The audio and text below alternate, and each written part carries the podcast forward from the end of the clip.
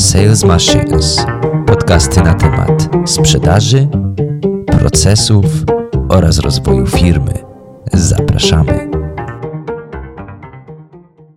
Hej, witajcie. Dzisiaj poruszymy sobie bardzo ciekawą kwestię, jaką jest big data w świecie biznesu i sprzedaży.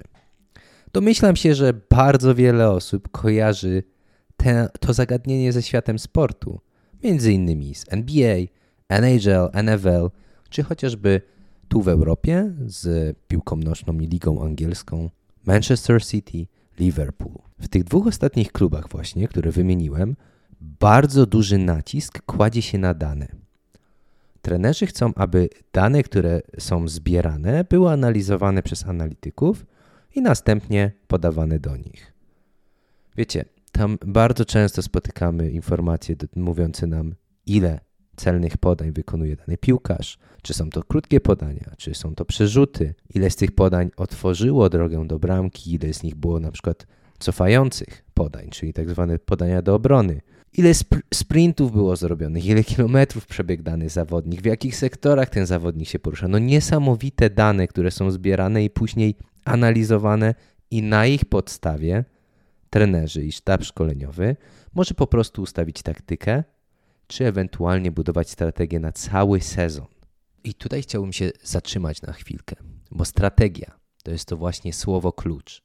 Tak samo firmy mogą wykorzystywać big data na własnym podwórku, zarówno dla całego zespołu, czy też dla działów obsługi klienta, czy też może sprzedaży.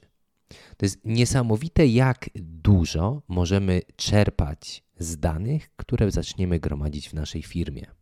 Dziś skupiłbym się głównie na świecie sprzedaży, ale zanim dojdziemy do tego świata sprzedaży, musimy sobie odpowiedzieć, na czym w ogóle opiera się koncepcja big data. A to jest bardzo ciekawe. Ona opiera się na 5V, czyli volume, velocity, variety, veracity and value. Czyli ilość danych, które gromadzimy, szybkość tych danych, różnorodność, wiarygodność oraz jakość. Ja zdaję sobie sprawę z tego, że wielu właścicieli zawsze ma ten problem z tym, jakie dane powinny zbierać.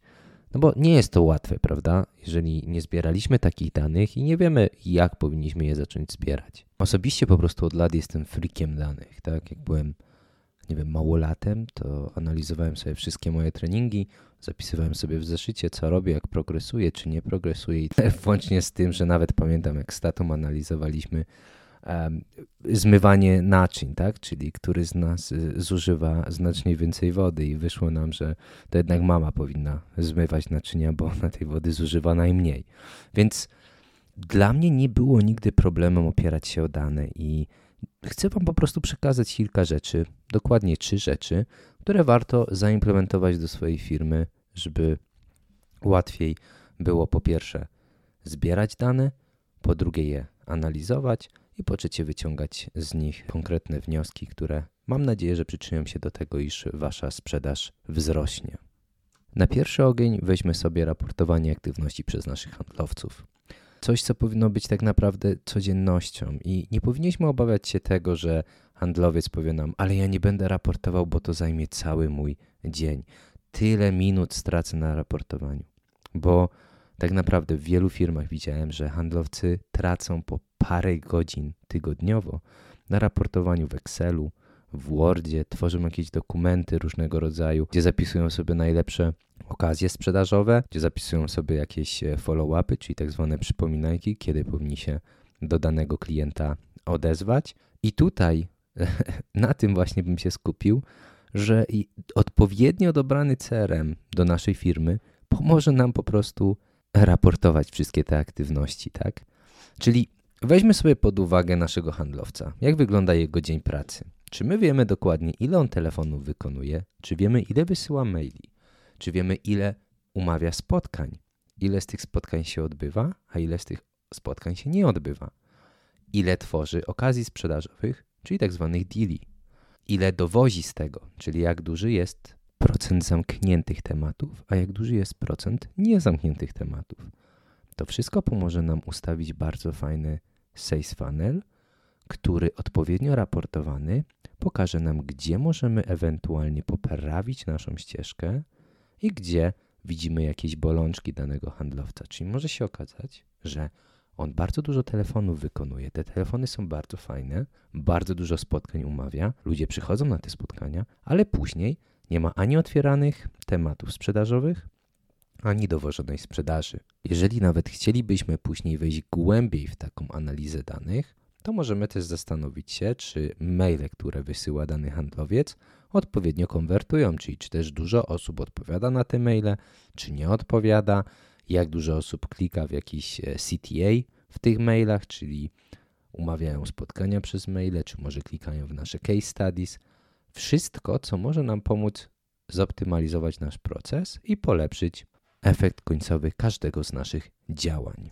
Na pewno bardzo ważnym elementem tej całej układance jest to, aby odpowiednio stworzyć reguły takiego raportowania.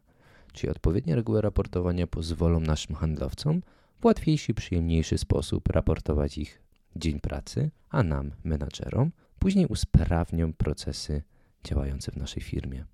Drugim zagadnieniem, które sobie dzisiaj poruszymy, jest lead scoring, czyli tak zwana punktacja potencjalnego klienta. Swoją drogą bardzo ważna rzecz w firmach, w każdych firmach tak naprawdę, ponieważ jesteśmy w stanie stworzyć taki priorytet dla naszego handlowca, widząc, że dany lead, który wpada do naszego CRM-a, ma większą ilość punktów, to on powinien być od razu podjęty przez handlowca i możemy też podzielić, który handlowiec powinien dostawać dane lidy. Czy te lidy powinny iść do handlowca naszego najlepszego, czy też może do jakiegoś nowego juniora, który się wdraża i szkoli. I warto poruszyć tutaj ten temat, ponieważ widziałem, jak bardzo dużo firm przepala bardzo dobrej jakości lidy, dając je po prostu do nowych juniorów, którzy przychodzili, obrabiali te lidy tak jak obrabiali, wchodzili później na spotkania albo dzwonili do tych klientów i robili to w bardzo, ale w to bardzo zły sposób, przez co przepalali bardzo dobre okazje sprzedażowe. Oczywiście, no nie możemy się tutaj doktoryzować też, prawda, z y, tego lead scoringu i warto zwrócić uwagę na kilka podstawowych kwestii, czyli na przykład z jakiego kraju wpadają nam najlepszej jakości lidy, czyli nasi klienci z jakiego kraju są, ile mieli wizyt średnio zanim zakupili nasz produkt, co robili na stronie zanim ten produkt kupili i na tej podstawie możemy zacząć budować taki podstawowy lead scoring, który później ułatwi naszym handlowcom dotarcie do takiego właśnie potencjalnego klienta. Może też postaram się zobrazować Wam, dlaczego to jest tak istotne. Wyobraźmy sobie, że jesteśmy właścicielem firmy, dajmy na to firmy e, SaaS, który sprzedaje różnego rodzaju rozwiązania technologiczne. I w tym momencie na stronie mamy dwóch potencjalnych klientów. Jest to John, który jest ze Stanów, czyli naszego najlepszego GIO. Również zarejestrował się z domeną firmową. Na temat tej domeny firmowej mamy informację w naszym CRM-ie, że jest to duża firma zatrudniająca 100 pracowników oraz e, oprócz tych 100 pracowników mamy około 25-50 milionów dolarów revenue rocznie. I drugi klient, Samuel, który jest e, ze Słowacji, zarejestrował się z domeny publicznej, czyli na przykład z Gmaila i tak naprawdę tyle o nim wiemy.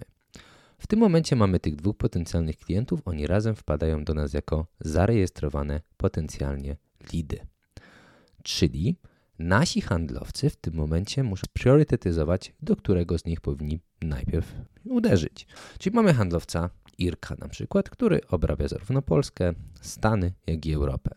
O godzinie 15 dostaje dwa te lidy i widzi, że lead numer jeden, czyli ten lead ze Stanów, ma około 60 punktów na 100. Natomiast lead ze Słowacji ma tych punktów 20, więc z automatu powinien właśnie zadzwonić do pierwszego lida, ponieważ tych punktów jest więcej, więc prawdopodobieństwo zamknięcia tej okazji sprzedażowej jest znacznie większe niż w przypadku tego drugiego potencjalnego klienta.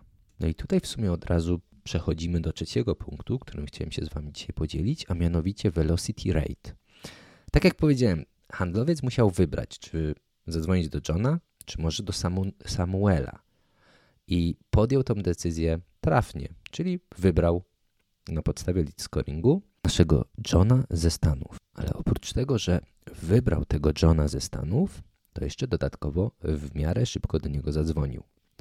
I to jest właśnie velocity rate, czyli sprawdzanie, jak szybko nasi handlowcy podejmują lidy, które wpadają w godzinach pracy. Wyobraźmy sobie, że mamy sytuację, w której przychodzi do nas na stronę potencjalny klient i to jest CEO, właściciel firmy, 40-50 osób, który chce zakupić nasz produkt. Zostawia swoje dane, ponieważ zaciekawiła go nasza strona, nasze treści, wszystko to, co nasz, na, nasz marketing stworzył, wydaje mu się sensowne i wydaje się też, że odpowiada to jego potrzebie. Ale w tym samym czasie, kiedy zostawił te dane u nas, poszedł i zaczął szukać innego rozwiązania podobnego. Bo wiecie, w większości przypadków prawie każdy właściciel albo ktoś, kto szuka danego rozwiązania dla siebie, dla swojej firmy, sprawdza kilka rzeczy naraz. I w tym momencie nasz handlowiec zadzwonił do tego klienta po 3, 4, 5 dniach. No i co się dzieje? Okazuje się, że ten pan, który szukał tego rozwiązania dla swojej firmy, już wybrał inne rozwiązanie konkurencyjne, ponieważ tamten proces był znacznie szybszy. Handlowiec zadzwonił po 10-15 minutach od czasu zostawienia tego formularza kontaktowego i przeprowadził odpowiednio proces sprzedażowy, czyli zapytał, jaki jest problem, z czym się obecnie ten właściciel firmy boryka i znalazł dla niego rozwiązanie. Dlaczego to jest tak istotne? Dlaczego w ogóle mówię o tym, że handlowiec powinien w przeciągu tych 5-10 minut obdzwonić takiego klienta? Dane pokazują, że jeśli w przeciągu 5 minut od wypełnienia danego formularza kontaktowego zadzwonimy do potencjalnego klienta, to nasze szanse na domknięcie sprzedaży zwiększają się o ponad 60%.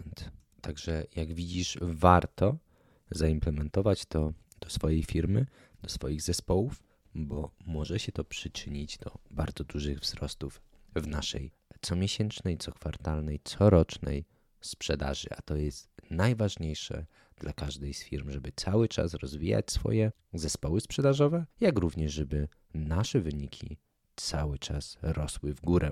Oczywiście mógłbym tutaj mówić o różnych innych też kwestiach przez kilka kolejnych godzin, jednak postawi, pozostawimy sobie to na kolejne odcinki oraz mam nadzieję, że ten odcinek Wam się podobał. Jeżeli tak, zasubskrybujcie nasz kanał. Też za niedługo będą kolejne odcinki solo, zarówno moje, jak i Marcina, jak również będziemy zapraszać bardzo wielu ciekawych gości, którzy będą ze świata sprzedaży, z supportu, czy też właściciele firm, którzy z miłą chęcią podzielą się z Wami swoją wiedzą na temat tego, jak zbudować firmę, jak ją rozwinąć i jak różnego rodzaju fajne procesy wdrożyć. Także do usłyszenia, miłego dnia Wam życzę. Hej! hej.